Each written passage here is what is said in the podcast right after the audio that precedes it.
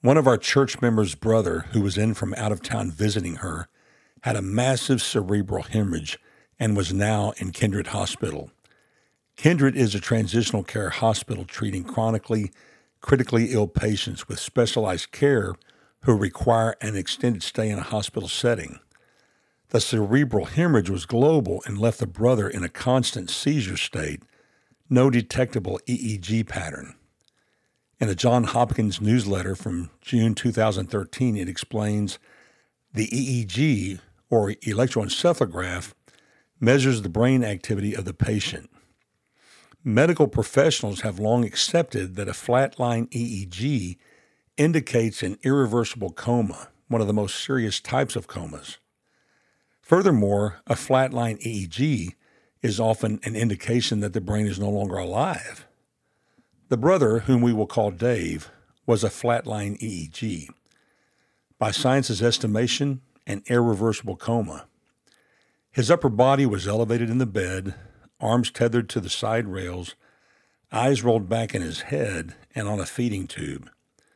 The portion of his brain that controls basic bodily functions like breathing and heart was intact and working, so he was not on a ventilator. The doctors, said that he was brain dead with no hope of improvement. Their goal at Kindred was to get him stable enough to make the trip back to the city where he was from so he could be placed in a nursing home there. The problem was he was a very obese man, around 500 pounds. Because of his excessive weight, Kindred did not have a lift large enough to pick him up so that his bed sheets could be changed, his body could be cared for properly hygienically, and repositioned to shift his body pressure from side to side. Before the hospital could access the proper lift needed, he developed a decubitus ulcer on his hind end. Another name for decubitus wound is bedsore.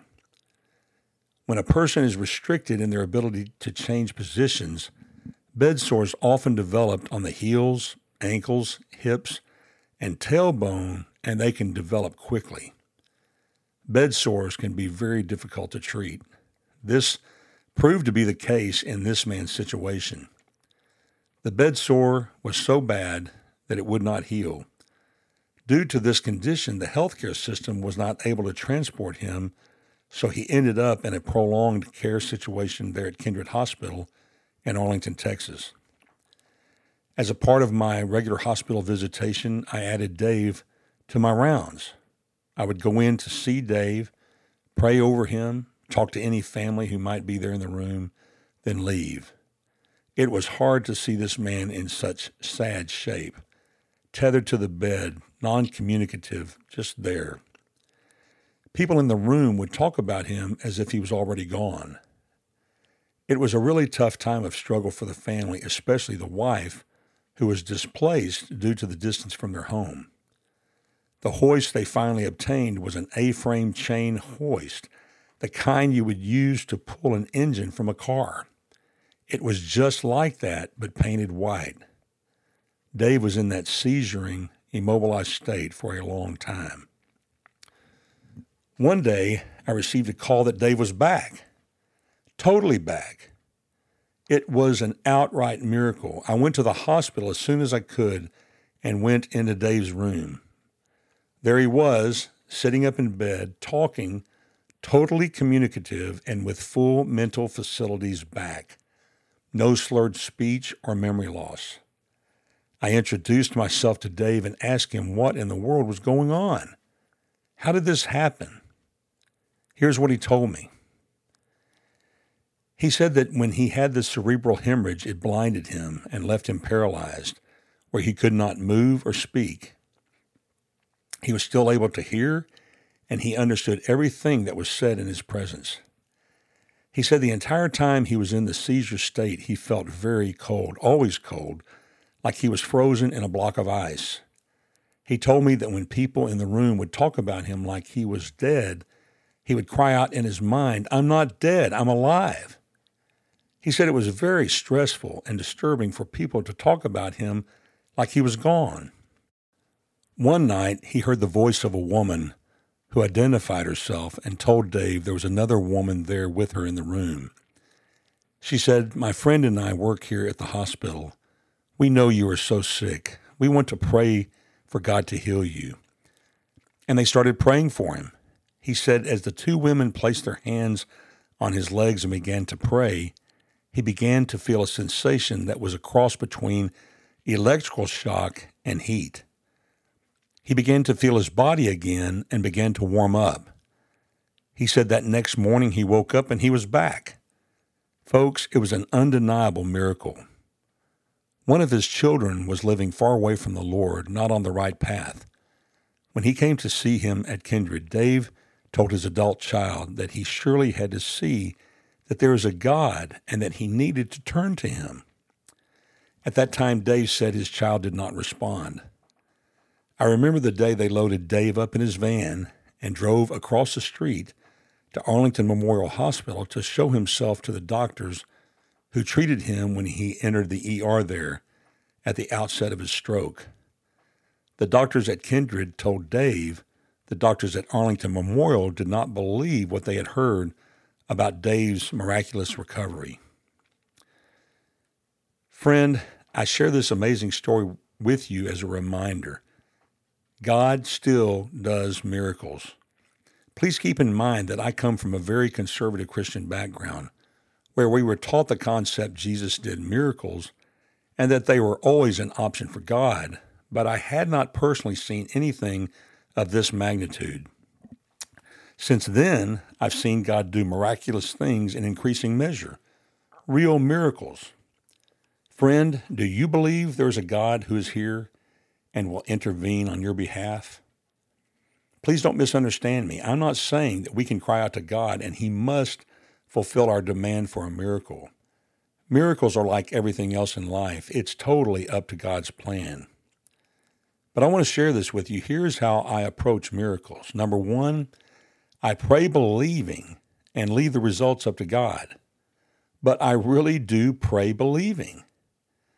As a human being that deeply cares for people, I pray for people who are sick, wounded, hurting financially, being compressed under some weight of oppression in their lives.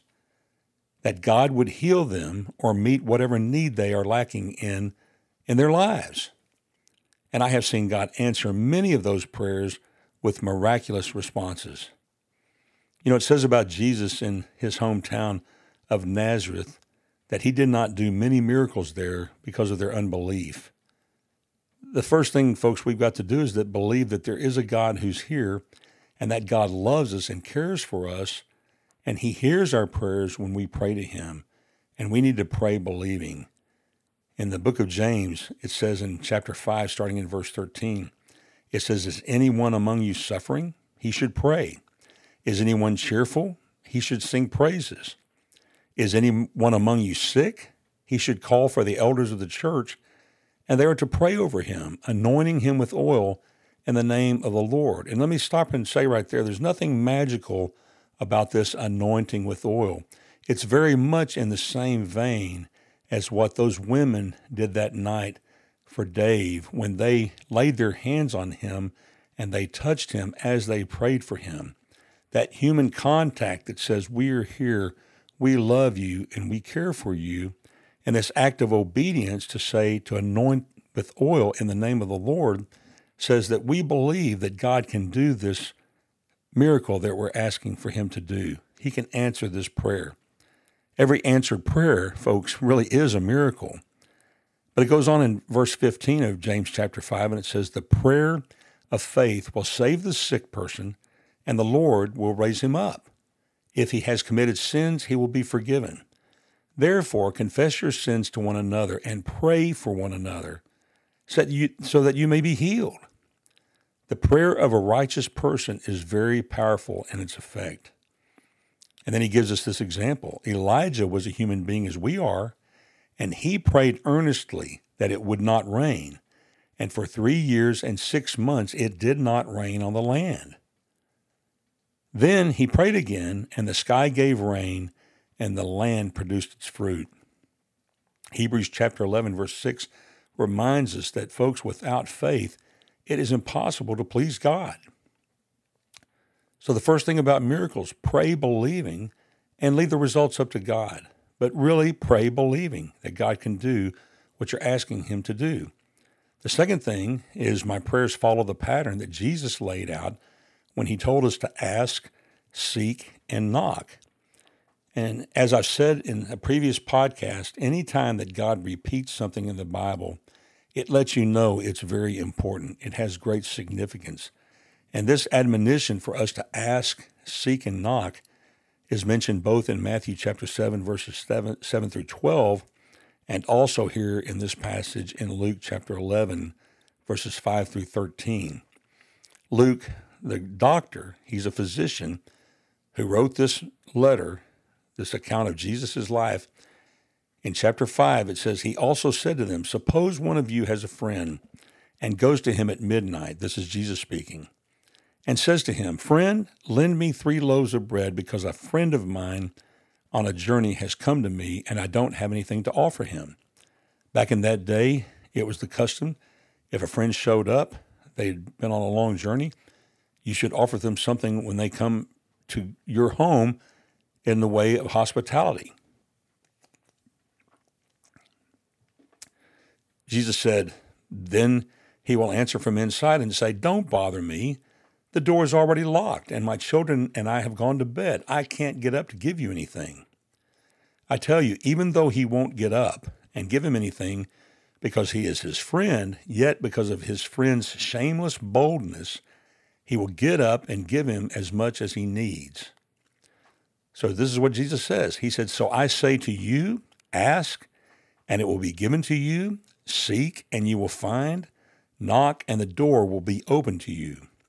For everyone who asks receives, and the one who seeks finds, and the one who knocks, the door will be opened. What father among you, if his son asks for a fish, will give him a snake instead of a fish? Or if he asks for an egg, will give him a scorpion. If you, then who are evil, know how to give good gifts to your children, how much more will the Heavenly Father give the Holy Spirit to those who ask Him? And so Jesus makes it clear that, folks, we need to come to God, believe that He exists, believe that He is here for us, and ask expecting a response and for God to work things out on our behalf. I mean, we know God can heal and do miracles without your input and my input, but it sure works better if you're in communication with God, talking to Him about what is on your mind. So pray believing and leave the results up to God. Pray with boldness. Jesus says to do that and to ask, seek, and knock, and to be persistent. Now, keep in mind, we're not talking about some vain, hollow repetition as you see some who stand on a street corner and they just they pray something over and over and over until it becomes nonsense but we're talking about a persistent ask a persistent seek a persistent knock the third thing is give god time to work be patient in this crazy world we live in many aspects of, of control regarding our health care for example is removed from our hands and there's nothing immediately we can do about it but when you give a chance to make the when you're given a chance to make the call, err on the side of patience and time. We've got to give God time to work. So, dear friend, I want to ask you a question. How are you doing as you listen to this podcast today? Are you personally in need of a miracle? Physically, financially, emotionally? Talk to God and make your needs known.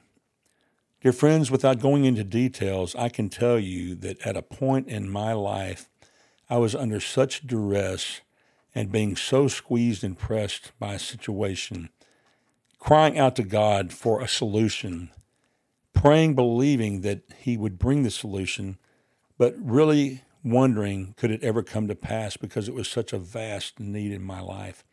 And folks, I'm here to tell you that one day God, through a series of miraculous interventions answered my prayer and did it in such an amazing way that it was beyond my comprehension.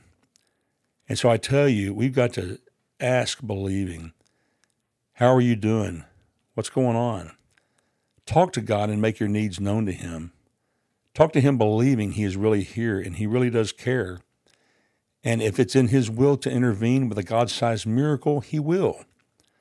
Also, ask for others you trust to pray for you. Swallow your pride and ask for help. It's hard to do. It's hard for me to do. To focus attention on myself.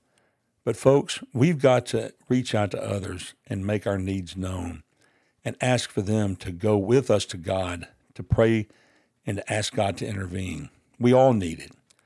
So we ask and we leave the results up to God and trust Him with all of our hearts because we know that He is good and will do for us the best of all things for us. The Bible says that in Romans 8:28, we know that all things work together for the good of those who love God, who are called according to his purpose.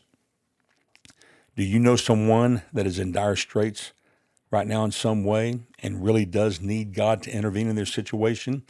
Pray for them right now, asking God to come to their rescue. Pray believing, and with that, I bid you peace. Hey, you've been listening to GWOT Rocks, God, the World, and Other Things. I'm Kenny Price. I've been your host. Our mission always advancing equilibrium in the midst of an agitated world. If you want to know all that is behind that phrase, if you'll check out our first podcast, we go into great detail on that. It'll give you a full understanding. Please help us get the word out about the podcast by rating us, click the like button, and share our podcast with others. Also, I invite you to check out our show notes where you will find hyperlinks to more information about our nonprofit organization, how you can donate to support this podcast, and information on how you can know Jesus Christ as your personal Lord and Savior. Until next time, I bid you peace.